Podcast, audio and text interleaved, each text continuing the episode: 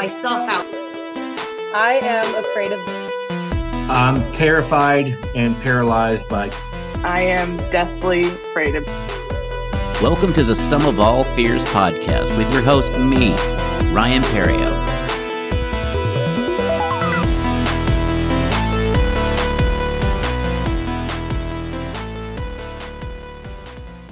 Hello, and welcome to the Some of All Fears podcast. I'm your host, Ryan Perrio. This week, my guest is life coach and speaker, Elliott Vang. Elliott has an amazing story of growing up in, in a tragic situation with the death of his father, growing up one of seven kids, and able to walk on at college at the college football level and play college football. And then we talk about life coaching. And then we get into his fear of the unknown and playing it safe, which is something I totally struggle with constantly. I always worry that I'm not that I'm just playing it safe and not taking too much of a risk, especially when it comes to my comedy. So let's get into the interview right now with Elliott Vang.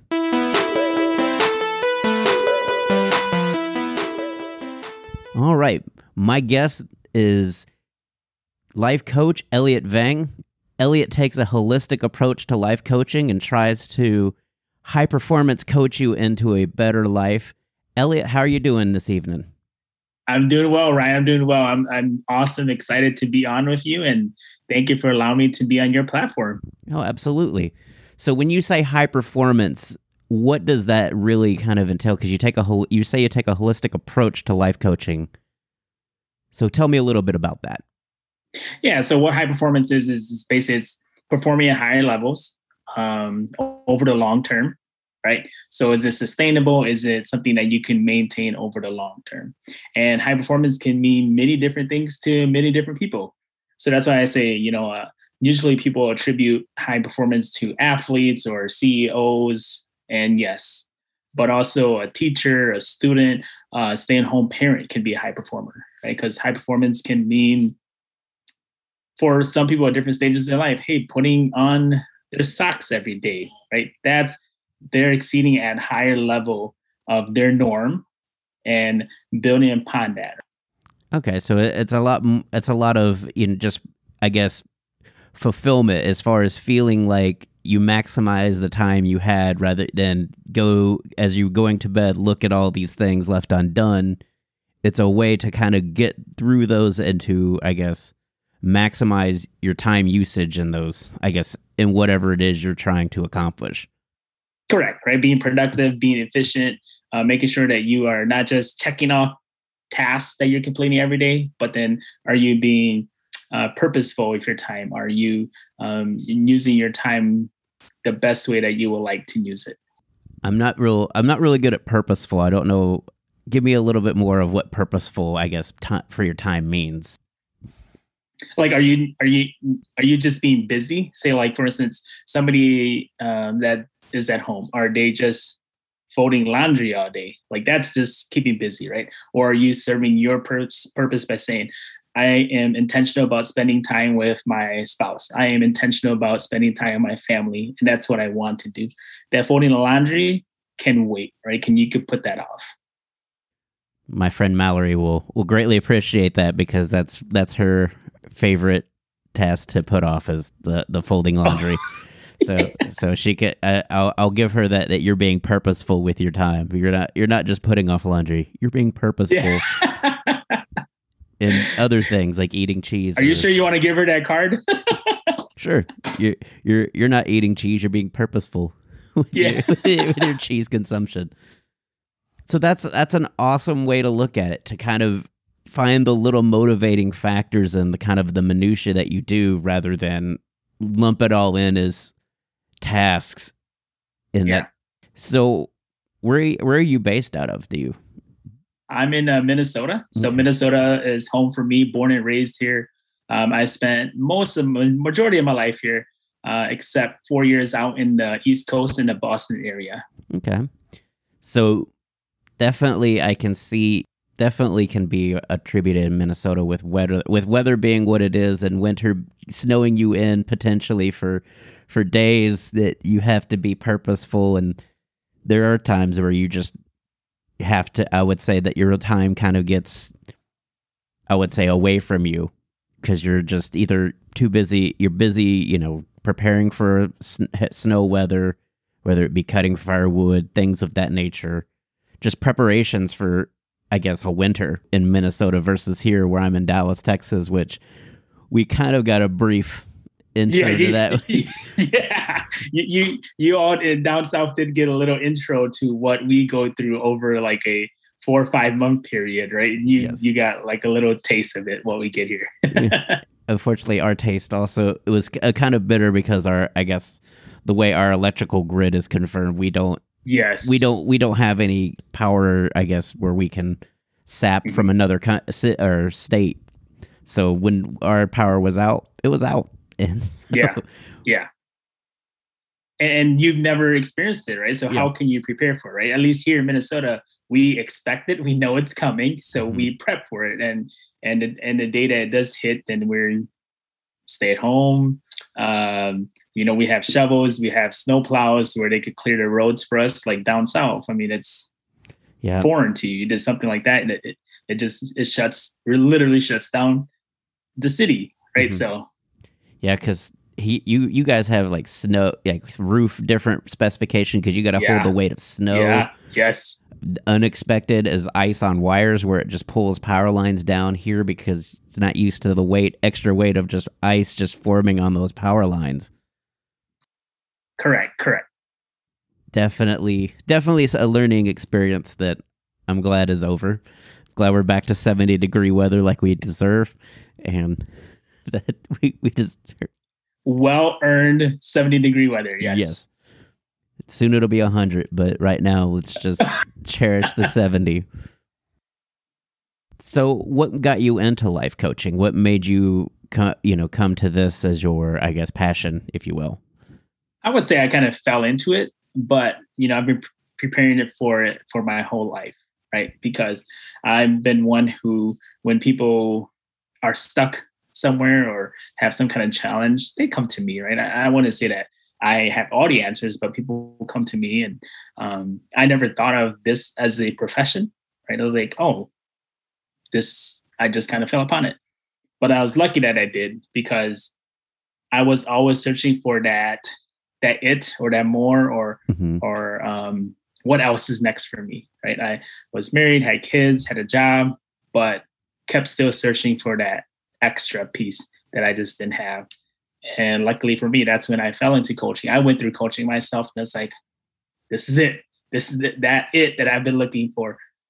Because in the struggles that i went through you know i get to help people with their struggle of being stuck their Mhm. challenge of what do I need to do to get to the next level? Right. I just I know there's more, but I just don't know what to do. okay that's awesome do you use that on your children have you have you had to life coach any of your kids to get better grades or maximize their Oh. performance at school Yes, I do. I do. I'm guilty of that. I would say I'm guilty of that. I was gonna say that that's gotta. I've, I would have to feel like one of your big bugaboos has got to be the cell phone. Like them, just like screen time is the Oh, yes. the Yes. biggest. There's a limitation. There's, you know, a, a quota that they can't exceed, right? It's like, hey, you, you use your time wisely because if you use it all early, what are you going to do the rest of your day, right? So play it sparingly, um, schedule your time, make sure that you are on it because if you exceed that time, then there will be consequences, right? The consequences that be like taking it away, less time tomorrow, kind of thing. Like, Mhm. you know, we'll play play with that a little bit. That's aw- that's that's really good though. It teaches them kind of almost to find something else that they enjoy because Mhm. screen time when screen time's limited, you can't you can't overuse it. You can't be so immersed in it that that's all you have. And so I I, fi- I find that be aw- you know such a great way to go because then they can maybe find a book series that they like Yes. Or paint maybe they like to paint or art something some creative endeavor. Yes. And they don't realize it that when they're on their screen, they're in their bed, they're sitting in their chair, but they're slouching over, right? So their Mhm. posture is all out of whack. And yeah, when they're young, they might not be feeling that, but as they get older, there will be ramifications to that. They will feel the effects of their posture uh, when they were younger. So Well, that's good that I, for, I totally forget about posture because we just had those terrible desks when I was a kid. Like it was just the the wood desk with the one side that had desk, the other side yeah, the other side was just open and you just kind of tried to you couldn't slouch in it because if you did like you just had some piece of metal buried in your back and so it forced you yes, it forced you a port with indestructible steel to sit properly all the time. Just never even thought of that too like because again i grew up before pre-technology like i've kind of grown up with technology. So like Mhm. i've grown up with the advent of the tv remote the vcr and things like that. So it's kind of all come and gone. So i remember a time when we didn't have it versus now kids from you know the 90s on don't remember a time when they didn't have cell Yeah, phones. No, yeah. Like we will watch shows, uh, you know, like that would um, go back a little bit, and it'll be like the flip cell phones or these giant things, you know, that they had to pull out the antenna, and they're like, "What is that, Dad?" That's what a cell phone used to look like, right? Or what's what's that thing ringing on the wall, right? It's like, oh, that's a a landline. That's a house phone. Okay, so Yeah. It is definitely an interesting thing to watch like shows now that can go back and realize how old you are and like how much different technology is is now versus then. Like if you watch Stranger Things or something like that to, yes, yes, to realize how how much we did outside without technology like walkie talkies which were like five feet and you just, all of a sudden you couldn't they start cutting out on you. But we thought that was you know so cool and you know the morse code Yeah, that was the coolest thing, right? Hey, I have a walkie. Hey, why don't you start walking and see how test how far we can actually still hear each other? Right? Keep walking. I still hear you. I still hear you. That was the coolest thing to have. Like we, when you and your buddies had walkie talkies, and you just kind of, hey, turn it. Let's go to a different channel and try different channels and stuff like that. so when you what questions do you, would you ask somebody as far as for life coaching what question would you say that you would ask the most of somebody like which question do you think when they say they're stuck is the first question really that that they need to find the answer to Um, you know, the first approach would be kind of like taking an uh, overall assessment of where they currently are at. hmm um, just to let them know, hey, it's okay with where you are, right? Wherever you're at, be comfortable with that, because that's all you know. You don't know beyond that. But then, and then looking at where do you want to go, right? What is that big goal or big dream you have, and and then me as their coach will hold that for them, and then bringing them back to present day, right? And then saying, okay, what is not even thinking about the next two steps. What is the next step you could take towards that goal, right? So that they're not thinking too far ahead, and they can take that the next action step and just look at that, right? Just keep building those baby steps and work towards where you want to go. See, that kind of reminds me of the movie Up in the Air when that guy's getting fired and he asks him, you know, he looks at his resume and says, You took cooking school, you minored in cooking. He's like, Maybe. I don't. Okay. There's a scene where one of the guy gets fired. He's like, What am I supposed to do now? And the Anna Kendrick flubs, and then uh, George Clooney looks at his resume and says, Oh, I see you minored in cooking. And he talks about like his passion for cooking. He's like, Maybe now that's the time. This is our way of saying that's time for you to maybe pursue cooking. Like he just completely, you know, took this angry guy and was like, you know, it seems here you like cooking, you know, what if you gave that a try? You know, maybe now is, you know, with this little money, you can start putting yourself towards doing something you love, like cooking, instead of doing a job which just pays the bills. Yes. Yes. And that's what it's about, right? Take back that control. Take back um, those decisions that you've been giving to everybody else or living everybody else's dream, but not yours. And take back that control and say, what is it that I truly want? Right? Like the example you gave. Hey, he minor in cooking. You've been talking about it. Go for it. And then that triggers something in him. It's like, yeah, you are right. When I minor, I decided to minor in cooking because I love it. I want to do something with cooking. Go for it, right? Gosh, that that just gives me anxiety just thinking of somebody trying to push you to something you love because it's like I want to, but I also it's also a scary scary thing to to say I'm doing it. Because it feels like you're fl- you're like you're doing trapeze without a net at that and you're like, oh, this this could you know this could you know this how do I how do I keep this going up instead of how do I keep myself on the trapeze and not you know how do I not lose my grip or how do I how do I swing to the next trapeze? Don't look down. yeah, yeah Right. don't look down because Yeah. that's where your negativity definitely will be. Yes, that's where all those thoughts are running in your mind of, oh my gosh, I'm going to fall. This is, I'm going to fall to my death. This, I, I can't survive this fall. Mhm. Yeah. yeah, I have a friend that's that's going into therapy full time, and that was one of the things that you know she's like she was you know starting a counseling ship by her you know her own counselorship while also working with this, I guess, online counseling service that provided her clients, and then here lately she's you know dropped doing the, for that service and just gone for herself, Mm. which you know in, in one session's got to be frightening because it's like oh this is it's all on me now and so you've got to Yeah. do all the things to market promote Yeah. build a client base and stuff like that and just start to work. And it's just terrifying. Even as a comic like i i i shud- i struggle with putting myself out there and trying to you know i see people not even in comedy trying to promote on youtube or tiktok or whatever whatever new videos you know or thing that they can come out with now to to keep people engaged But then, and then I'll also let people know, like people that I work with, right? It's like, you are one of how many people in this world, right? One of 8 billion people. There's no one else like you out there. Of 8 billion people, there's only one of you. So you are unique in your own way. You're awesome in your own way. And just let that play out, right? Just let it show. I definitely i'm definitely working towards it it's getting better.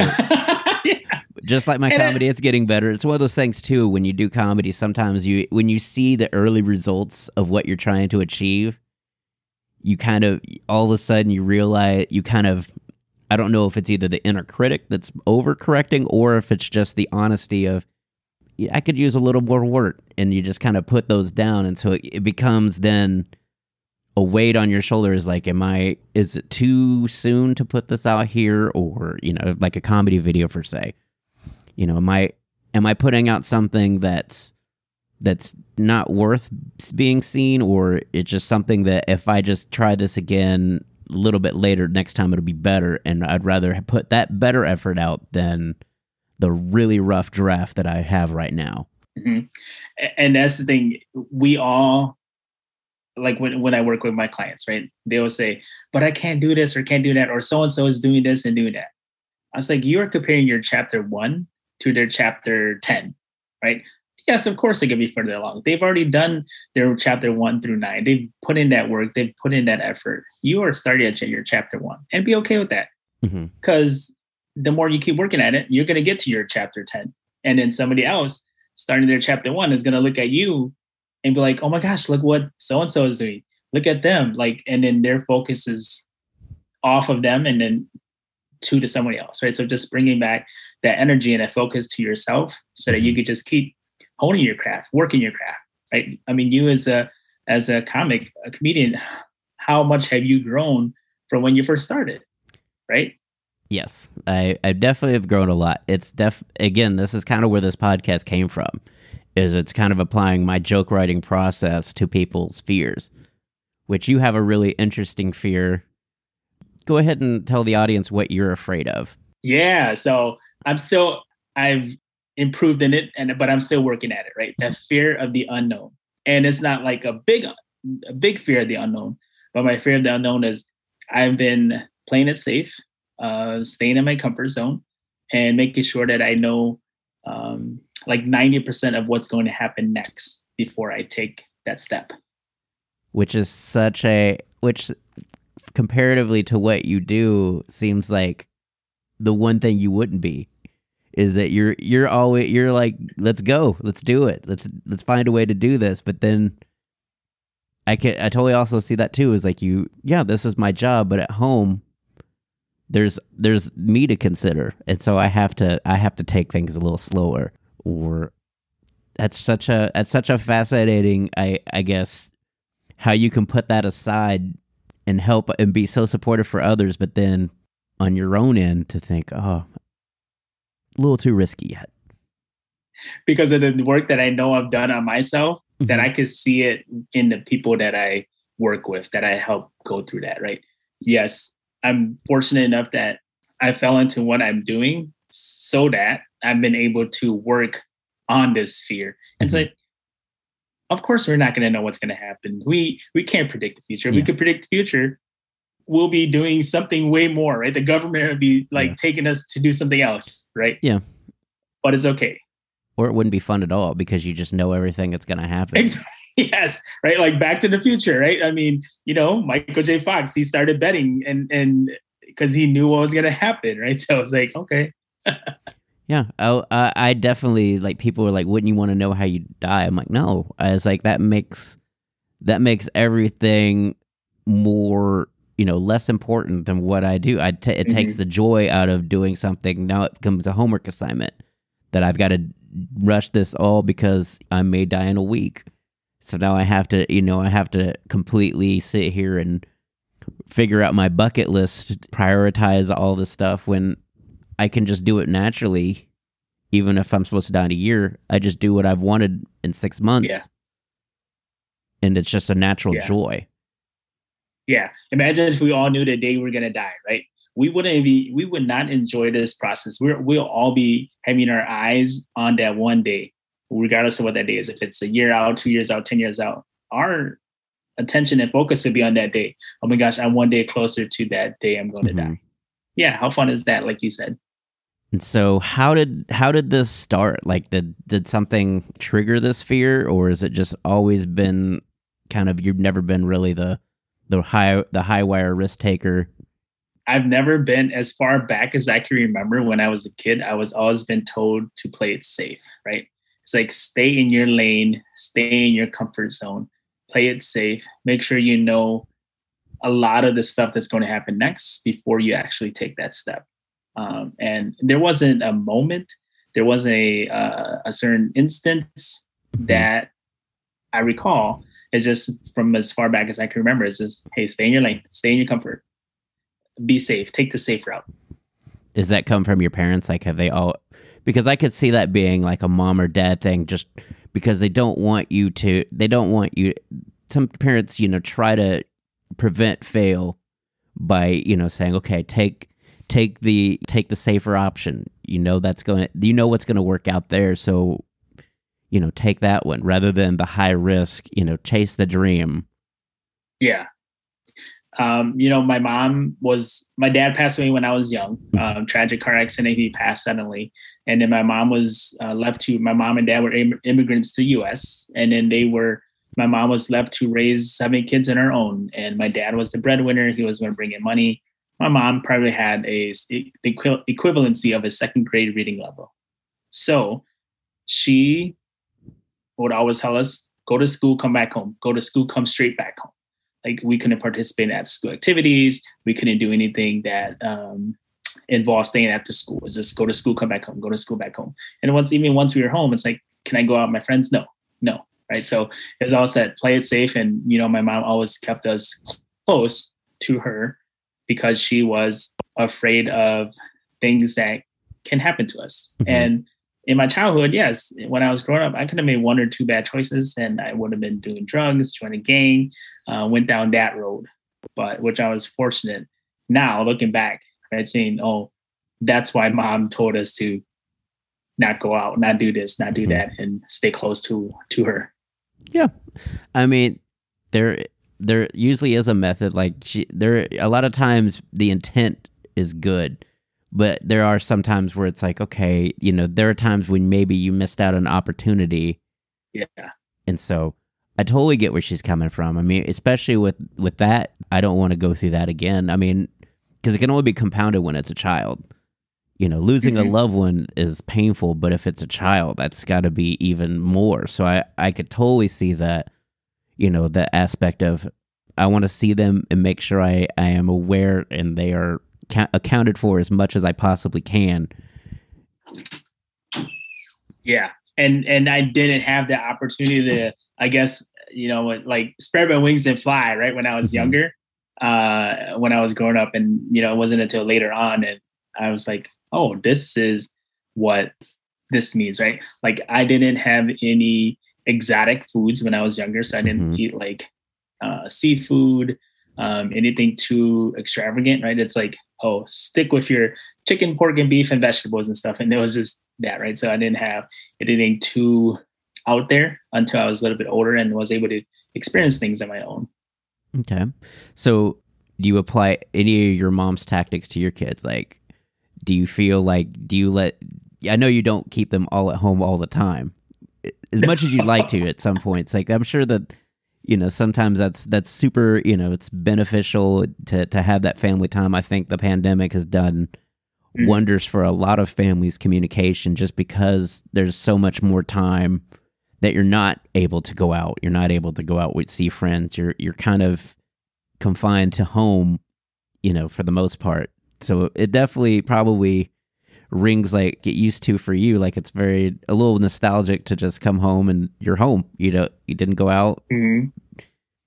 and so I can I totally see that. Like you probably have a really close bond with a lot of your siblings and things of that nature. Yeah, we're yeah we're very close.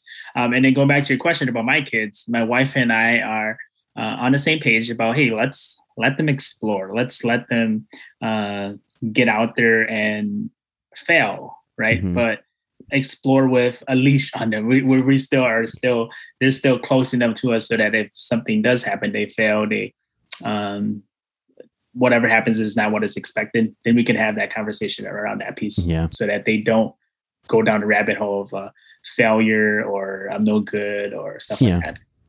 and that and that's got to be such a it's such a balancing act because you again like you said you want them to go out. You want them to to have these new experiences and things of that nature. But it's also it can be if if they they they're passionate they ha- they find something they like but it's something they turn out to not be good at. Like sports is a huge example. You know so many kids love sports but only so many kids can really Yeah. excel Yeah. athletically. You can only reach a certain physical point you know physical peak.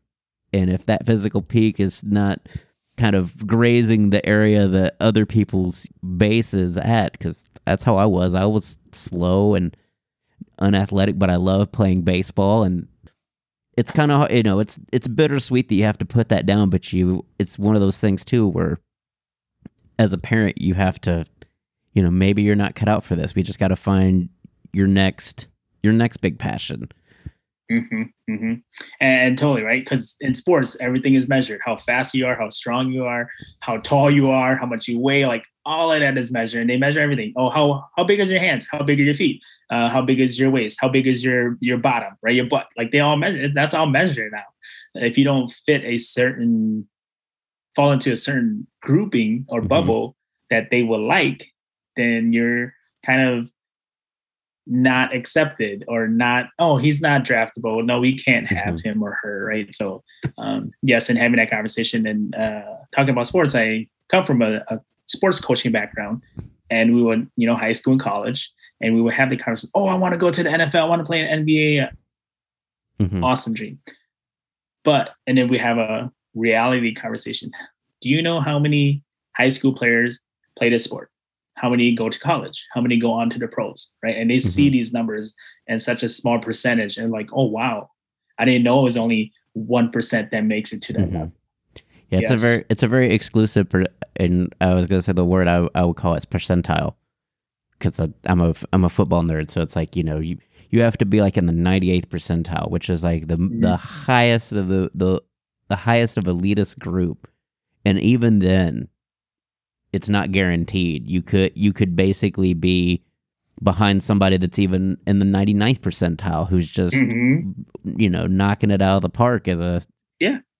it'd be like playing quarterback and you know going to Kansas City Chiefs and having to try to compete with Patrick Mahomes and exactly you just and that's what happened to alex smith right number one overall draft pick Mhm. what happened to him he was a placeholder for patrick mahomes and here patrick mahomes and you know he's out the door right so who's also a placeholder for Colin Kaepernick like he's yes he's definitely somebody you know like that I've you know looked at and as a growing up you know as a kid that was a football nerd like I wanted to be a coach and it's like well coaching probably involves you gonna have to you're gonna have to play football and you're not I'm not built for football. I'm five foot seven, hundred pounds. There's there's no way I'm getting out of there unscathed. I'm not get I'm not making it through a single practice without some sort of of traumatic injury.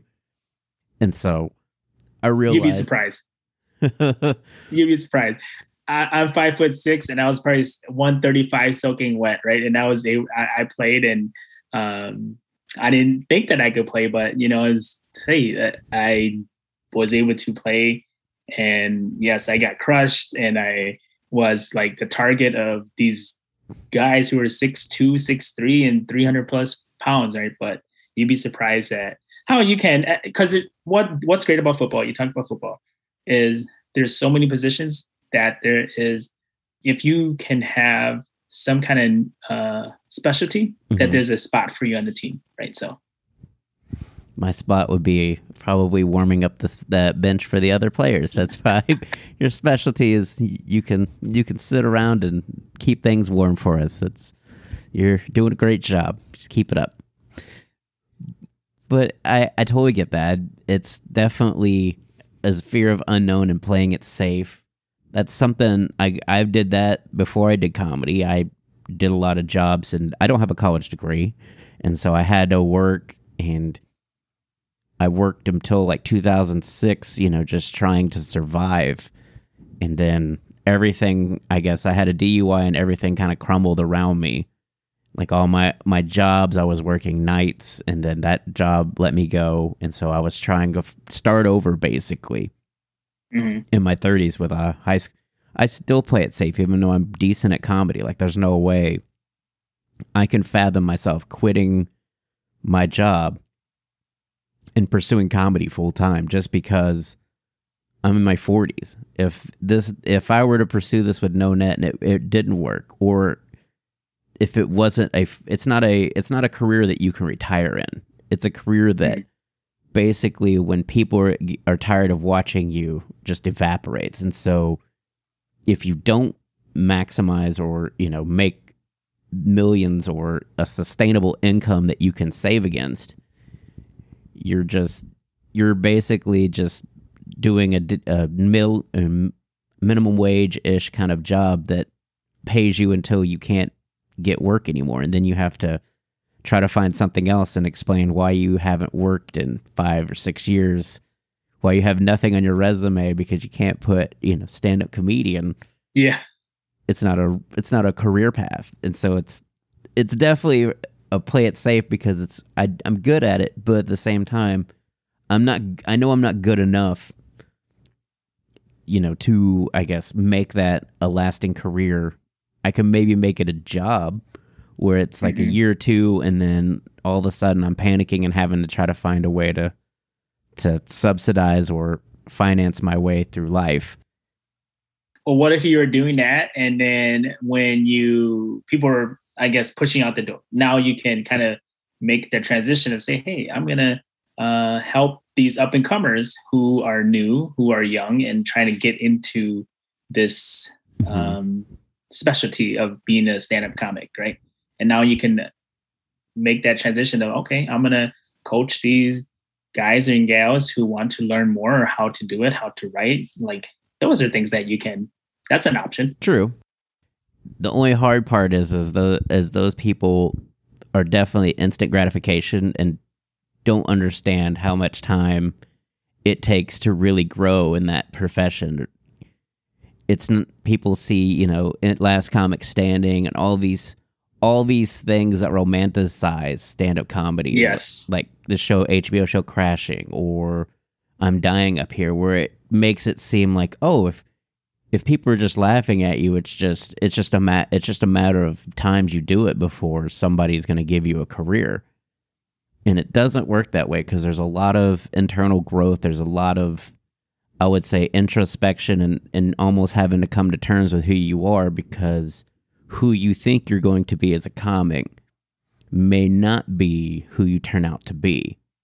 Mm-hmm. You, you go into it with a fantasy of who which comic you love and all the stuff that they do and I'm going to do it like they do it and maybe that's not who you are. Maybe you're not the the Anthony Jeselnik who who has me, very mean and and cruel, you know, one-liner jokes, you, you maybe that's just not you. You're a nice guy. Yeah. You can't Yeah. be you can't be a nice guy and just say truly horrible things. You have to have Yeah. you have to have the persona or just the you know the intellectual you know give them the intellectual authority that I can find the worst possible scen- outcome of this scenario and make you laugh about it, hmm which is a you know huge intellectual and just even confidence level to be able to do that to somebody to say yeah i'm gonna ta- i'm gonna talk about something dying or some you know my grandmother you know and and paint her in the worst possible light but still make you laugh about it Yeah. Yeah. Uh, you mentioned about playing it safe and sports, right? So back, I've always grown up being a football guy, like always loved it, but I was five foot six and like I said, right, 120 pounds in high school. And I was like, I can't play football. I'm too small. I'm too skinny. I can never play football. And I didn't uh, in high school. And then I, so I played it safe and played what I was comfortable with, which was soccer. And I was good at it. Um, and I excelled at it. But then when I got to college, the school I went to didn't have a soccer program. And I was like, what do I do now?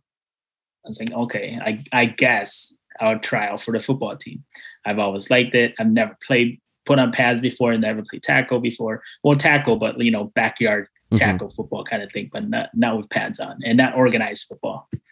And I went in, got pads, got a helmet. I was like, I can't even see this through this thing. I can't even uh, hug my my hands can't even touch each other because Mhm. I've never been in pads before, right? So, but I was able to uh, make it through a year, and um, you know, playing at a college level, and I was like, oh my gosh, so different from what I knew. Mhm. But then I attribute that back to I was playing it safe in high school, right? I had I could have made the decision to play high school football, which would have prepared me better for college, but I didn't because I was playing it safe. And I and I probably wouldn't have played in college if there was a soccer program at the college. There just wasn't a soccer program. So then I next best thing for me was to go and play football. it's awesome but it's awesome that you were able to compete at a collegiate level and able to i guess even though you, you only made it a year was a year that of accomplishment because you know you you walk in there and like you said you're putting on real pads and real you know all the real equipment which isn't easy. Like sh- pant That year pad was pants tough. yeah pad yeah, pants it was. are not comfy and yeah painful. I, like i said right i i here I was in a scout team uh playing running back. I see a hole open up. I'm running through it and then all of a sudden here comes a six or six two two thirty like all Mhm. conference type safety coming downhill like just crushing me and i was like oh my gosh look at this hole opening up and here i am trying to hit this hole and all of a sudden i get hit and crushed and i'm like oh my gosh like this is this is what it i call fun right so Yeah. Yeah, it it definitely stings. the The things that worry me more were like the the the the hits where you're not on platform, like you're not like an unprotected hit, like when people get hit in the spleen with a helmet, like when there's no Mhm. because you don't have a lot of pads, you have hip pads Mhm. for hip pointers and things like that, so they don't. But above that, if they get you a little high, it's and you can't control when you're you're coming full Yeah. speed. You can't you can't Yeah. predict what they're gonna do again, and so trying to play it safe, you try to turn your body and stuff to Yeah. to to show them some padding so that because that's how Emmitt Smith was able to survive so long as he was able to kind of take hits to the side rather than head on Mhm. or you know he would they would you would basically hit him on the side of his hips and he would go down but he wouldn't it wasn't like he would just throw his body in reckless abandon into a hole it was a very calculated you know okay let me come in sideways because that's gonna you know either one not let them get good grip on me and i can break through or if they do hit me they're just gonna get you know side or you know my Yeah. leg and then you know i'll go down and that's so different from here up in Minnesota, where Vikings country, when we had Adrian Peterson, right? He was the one that was seeking out people to hit as the running back, uh, and that's why he's sustained his injuries, and he he's still playing, right? Surprisingly, Yeah. uh, that he's still going. But now, I mean, if he could have avoided those hits, like you said. I mean, You wonder what could have been. Yeah, yeah, But it's also there's also an ego at play there when you're Oh, when you're doing you, that you Totally. that you're gonna you're going to then in a head on collision you're gonna be the one that's still standing. yeah, and that's such a that's such a again from somebody playing it safe that's such a it's such a out there concept to just ha, how can you how can you be that confident and it's the only thing i can think of is well up until that point it's always been that way i've always Yes. been the guy that's standing so every time even from an early age if you're just steamrolling kids you just have Yes. that that that that confidence that everything i do is going to be i'm going to be the steamroller and not the one that gets steamrolled yes, you know, it's wild to think that you know yeah, that's the- how a play it safe person is. It's like, oh, just always, you know, it's just a simple. It's the simple thought versus the complex thinking of what if I don't make it. Well, I don't think about that. I just have always made it, and s- Mhm. I just always, I'm always envious of that ability to not second guess. and then and there comes a time and, and place for things, right? Yes, you've been doing that your whole life. You've been steamrolling everybody, but there's also comes a time. Okay, now I'm gonna step out of bounds. Now Mhm. I'm gonna take a different approach this time around instead of always running people over, steamrolling everybody, and just Yeah. having that different approach. Yeah, that definitely that's what I I envy most about people that don't play it safe is the it's just they have they have the simplest answer and it it just confounds me because it's like you mean you don't think this all this stuff out? You don't have these you don't think about what if it didn't work? You don't you don't have a plan for that part of it? You just have the go. So I wonder how many successful comics just have that cuz I feel like good comedy writing comes from your second guesses because it's just the exaggeration of you exaggerate what could go wrong to the the most ridiculous degree sometimes. Like if you were to share if i were to share some of my hangups it's like oh yeah that's maybe i shouldn't say that. That's that's ridiculous that that i would think that there's going to be a time where i'm so embarrassed or that i'm so ashamed it doesn't it just doesn't register. Like because it can be ludicrous. It can be to the point where they're just gonna hate me.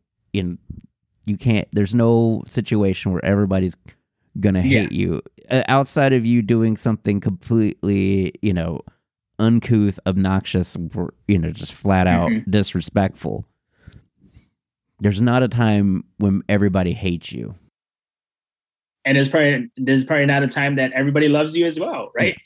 You're killing in the room, people are laughing, dying, but there's probably one, oh, why are they why are they laughing at him? He he stinks, or he's not even that good, he's not even that funny, right? So there's always going to be from both sides of the Yeah. one or two who just kind of stick out. those are always people are always seated like right where I'm staring at the comedy club. Just literally they're like two rows back, just a little off center with their you know, just at a table comfortable for folding their arms.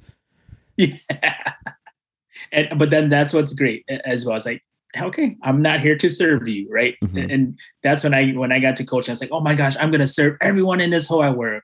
And now I've learned to no, I'm going to attract those who I attract. Mhm. I'm going to be real and be who I am.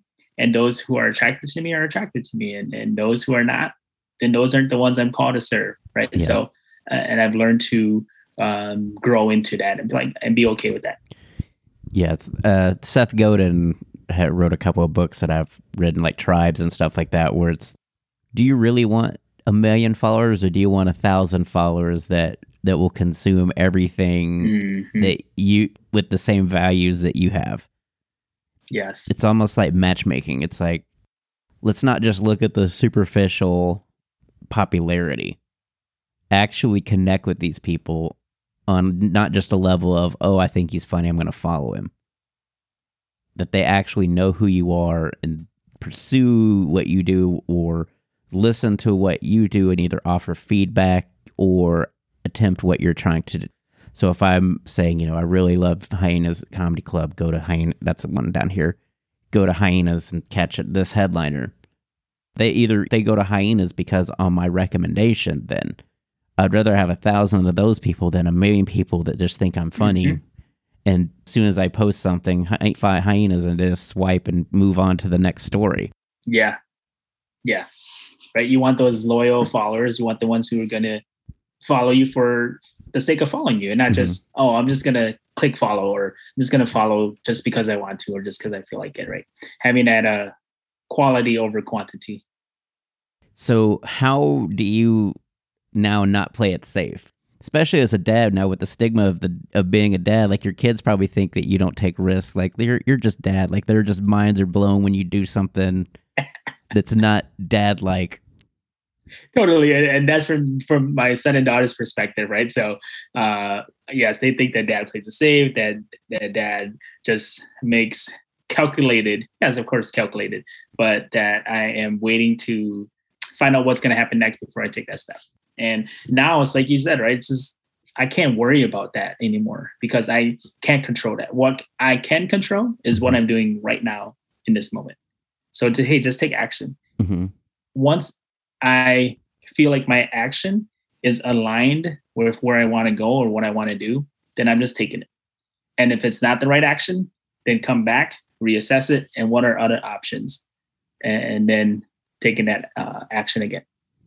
That's such a great way to look at it, and I'm I'm sure your kids give you tons of eye rolls when when you play it safe, or like you get that that you know that's when they want Yeah. to do something and you give them the calculated well because sometimes it is a re- you know it's a request that's maybe maybe let's think this through just a little bit you want you want to go do bungee jumping okay well let's and just it can seem like you're taking the fun out of it but it's also i'm adding real thought to it to really gauge how passionate you are about this.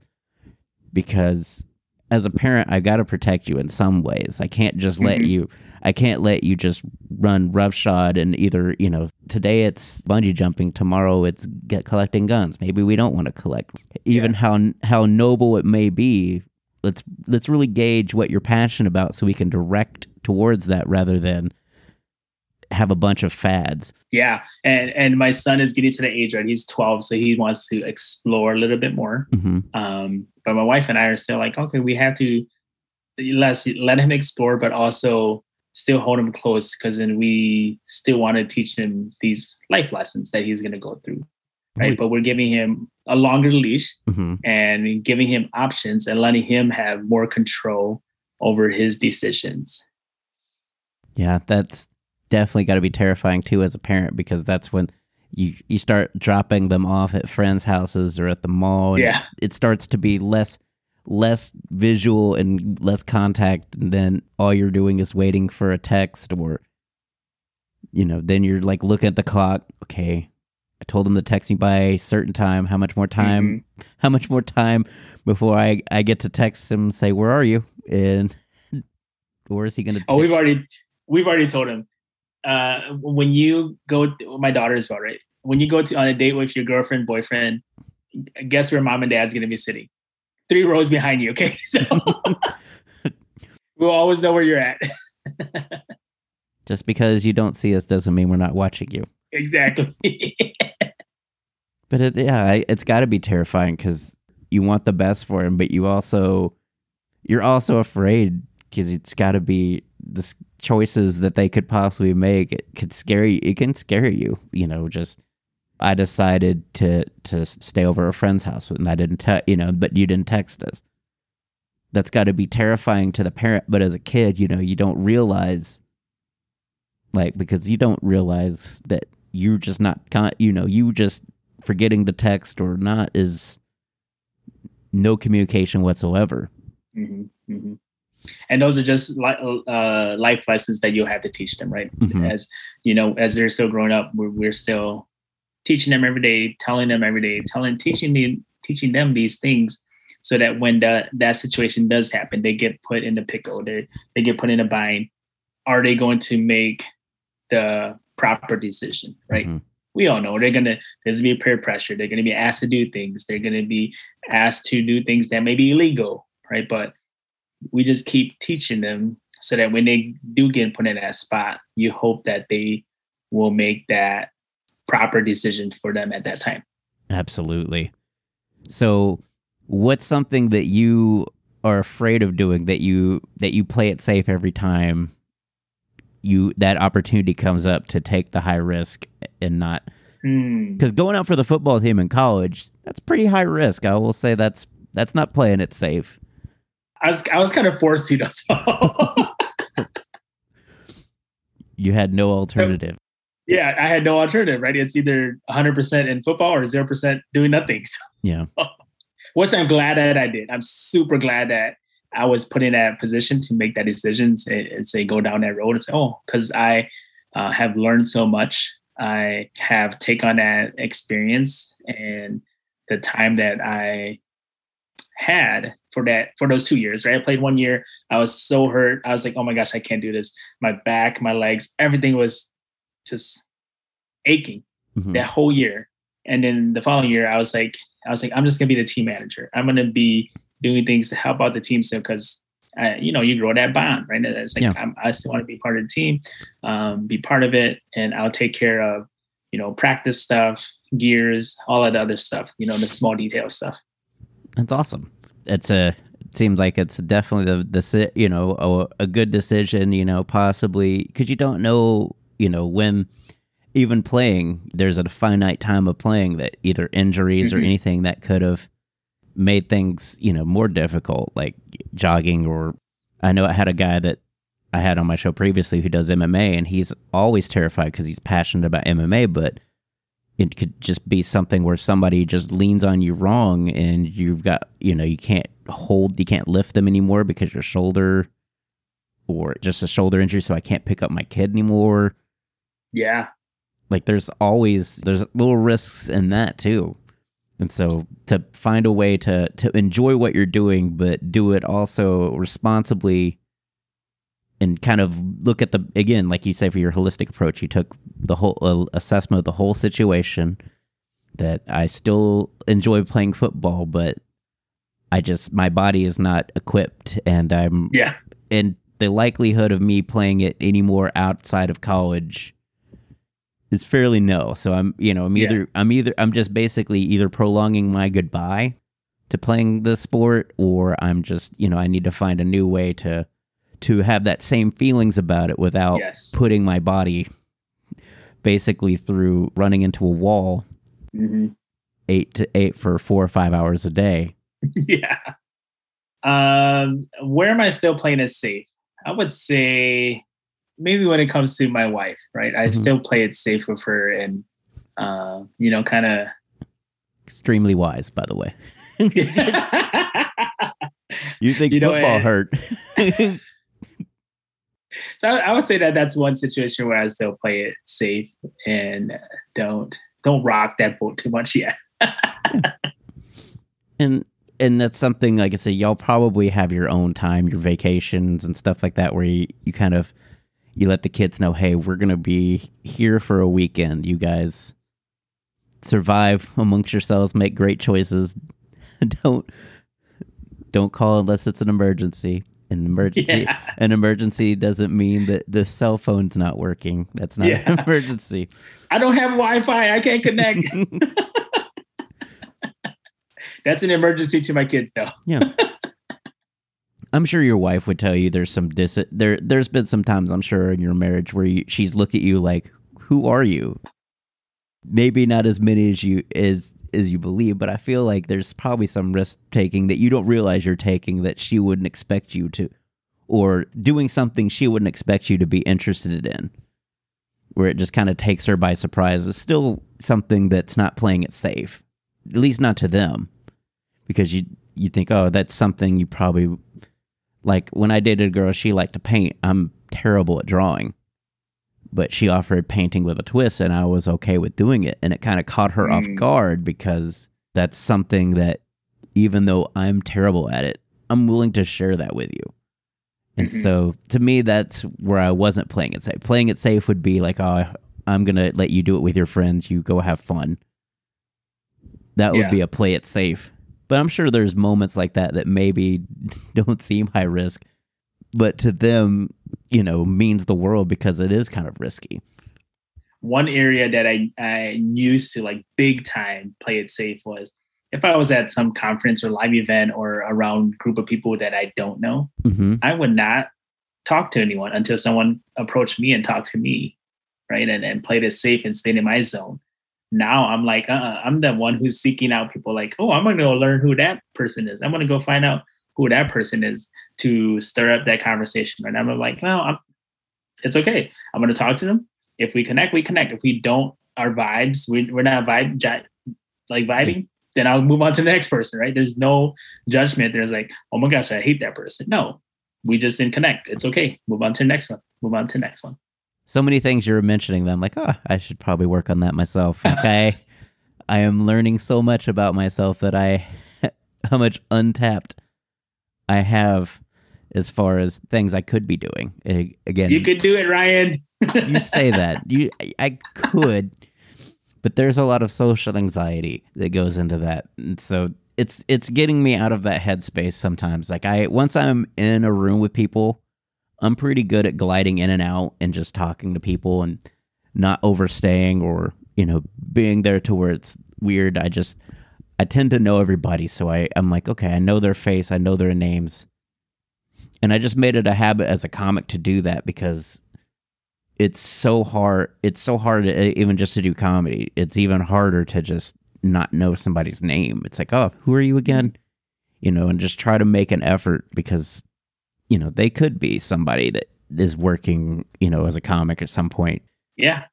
It's not that you want to ride their coattails or anything. It's just, it's just you want to know who they are. So it's like, oh, I'd hate that if they didn't know who my name was. Even though I'd be like, oh, it's no big deal. But at some point, it becomes that way after a certain amount of time of doing it which it's like football. You know, there I'm sure the first day of tryouts for football there's 90 people. By yes. day 15 of tryouts there's probably like 60 to 50 to 60. So it, mm-hmm.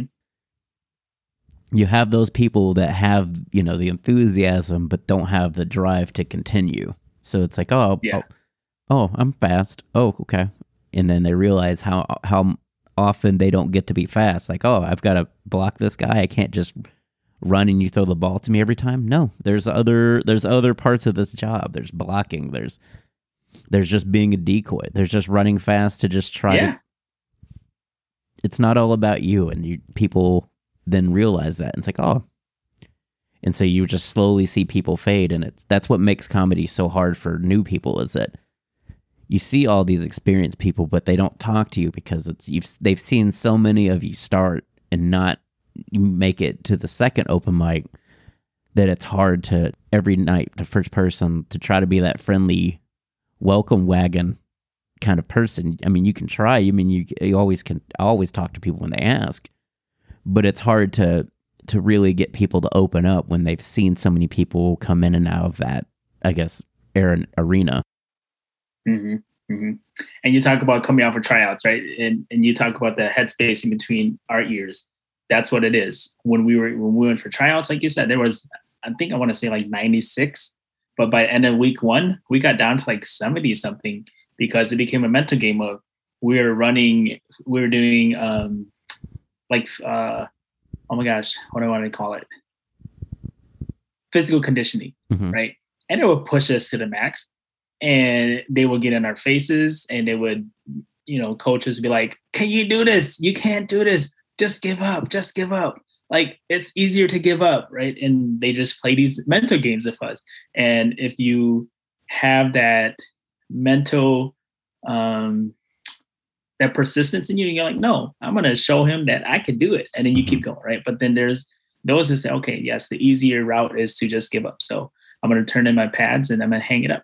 Right. So then it's uh we got down to like you said, 70 something, 60 something and at, at, at that group, then now it's more manageable. Mm-hmm. Well, I thank you for doing this, Elliott. I I think you I think you don't play it as safe as you believe you do. Because that's I used to, Ryan. I'm growing out of it. Yes. and I you, you seem to be you're you're definitely on a path of leading other people out of getting out of their comfort zone and to maximize their their potential and really kind of accomplish some something they can be proud of is how, mm-hmm. how I guess I can say that. Where can people find you on social media if they need life coaching? Do you do you do this remote as well as just in Minnesota, or do you do this only in Minnesota? Yeah, it's, it's become remote, right? Because it is past year and it's been so awesome. Yes, we've had the pandemic and people have died and loved ones have passed. Uh, but, you know, for me, I get to look at it from the other lens of saying, oh, it's been uh, great for me to be able to connect with people halfway across the world and have clients that are in parts of the world that I would have never visited or thought of visiting. But now I get to learn more about their culture, their country, and their place. Um, so that's been great with that piece. Um, and to answer your question, yes, people can find me on uh, find out more information about me and my website, and that's at elliottvang.com. And that's Elliott with two L's and two T's, V A N G.com. They can find out more information on my website. All right. Well, thanks again, Elliott. I look forward to talking to you again with an, hopefully another fear you may have. Uh, hopefully, you don't have just one, but no, I have plenty. I have more. the, all right. Well, thanks again, Elliott. Have a great night. Thanks, Ryan. Take care. So that was Elliott. That was a real fun conversation. It's really exciting how he was able to walk on the football team and play college football, maybe not as a starter, but to still make a team. It's pretty pretty incredible. It's a really heartwarming story of learning to adapt and to to be a good parent and role model while also helping people make big decisions in their life. I really love his fear. It's something again I struggle with in comedy taking risks, trying to get booked in other places that I don't know, just trying to put myself out there. It's a huge risk in comedy. Sometimes you can do that and get no response. Booking is one of the hardest parts of comedy is just getting people to have faith in you and to let you, you know, share their stage with you. It's hard to it's hard to get your foot in the door in a lot of places. It's a very it's a very competitive and ego-driven business. So I totally relate to that fear. As far as comedy goes, I've got some shows coming up in June. Thanks to all of you guys who've come out in May and to the 325 shows in the Addison Improv. They were great times. Justin Foster absolutely destroyed the Addison Improv. Um, I will be working with Matt Sadler in June. Also, I'll be doing a lot of weekends at Backdoor Comedy Club. And then in July, I will be off to Little Rock, Arkansas to do shows at the Loony Bin with Andy Woodhull.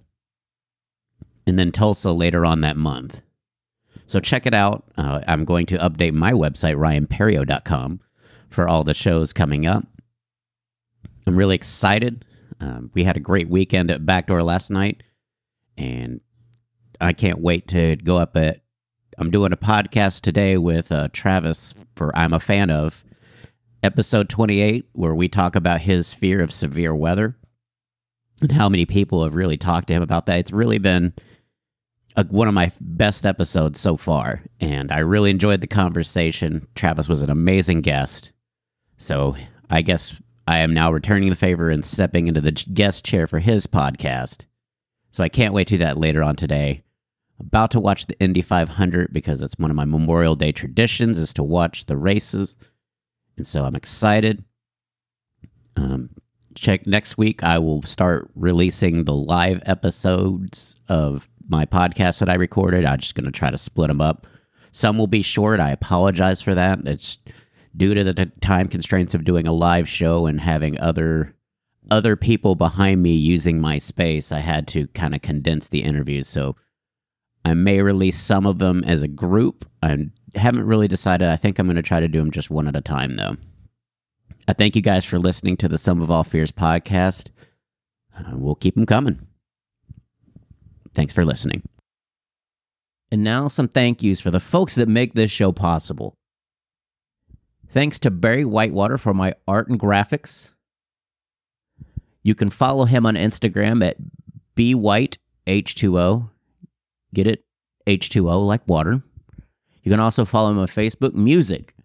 A huge thank you to Gunnar Olsen for the wonderful music provided for this podcast. You can follow him on Instagram at gunbuns, that's G U N B U N S, as well as his website, gunnarolsen.net, Check out some of the samples that he has recorded. They're amazing. He's an amazing percussionist. If you want to follow the show, we've got a Facebook group, Some of All Fears. Instagram, Twitter, you can find us at Some Fear Fans. If you have some feedback for the show, email me at somefearfans, S O M E F E A R F A N S, at gmail.com. I'll be happy to, to take those into consideration. Also, if you'd like to be a guest, email me at somefearfans at gmail.com. We can try to iron out some details and get that settled in. You know, give us some feedback if on Apple, Google, Spotify, or wherever you listen to podcasts. Leave a review. It makes the show bigger and it's not going anywhere. I'm going to record as many in- shows as I possibly can. If you want to follow me on social media, I am at Ryan Perrio. It's R Y A N P E R R I O on all social media platforms. You can follow me there. And you can check me out at ryanperrio.com, my website. I'll try to list upcoming shows there as well. It's been kind of spotty because as soon as I set it up, that's when the pandemic happened. And everything's kind of just in a in a holding pattern. Thanks again for listening to the Some of All Fears podcast. Next week we'll have another guest with another fear. Thanks for listening.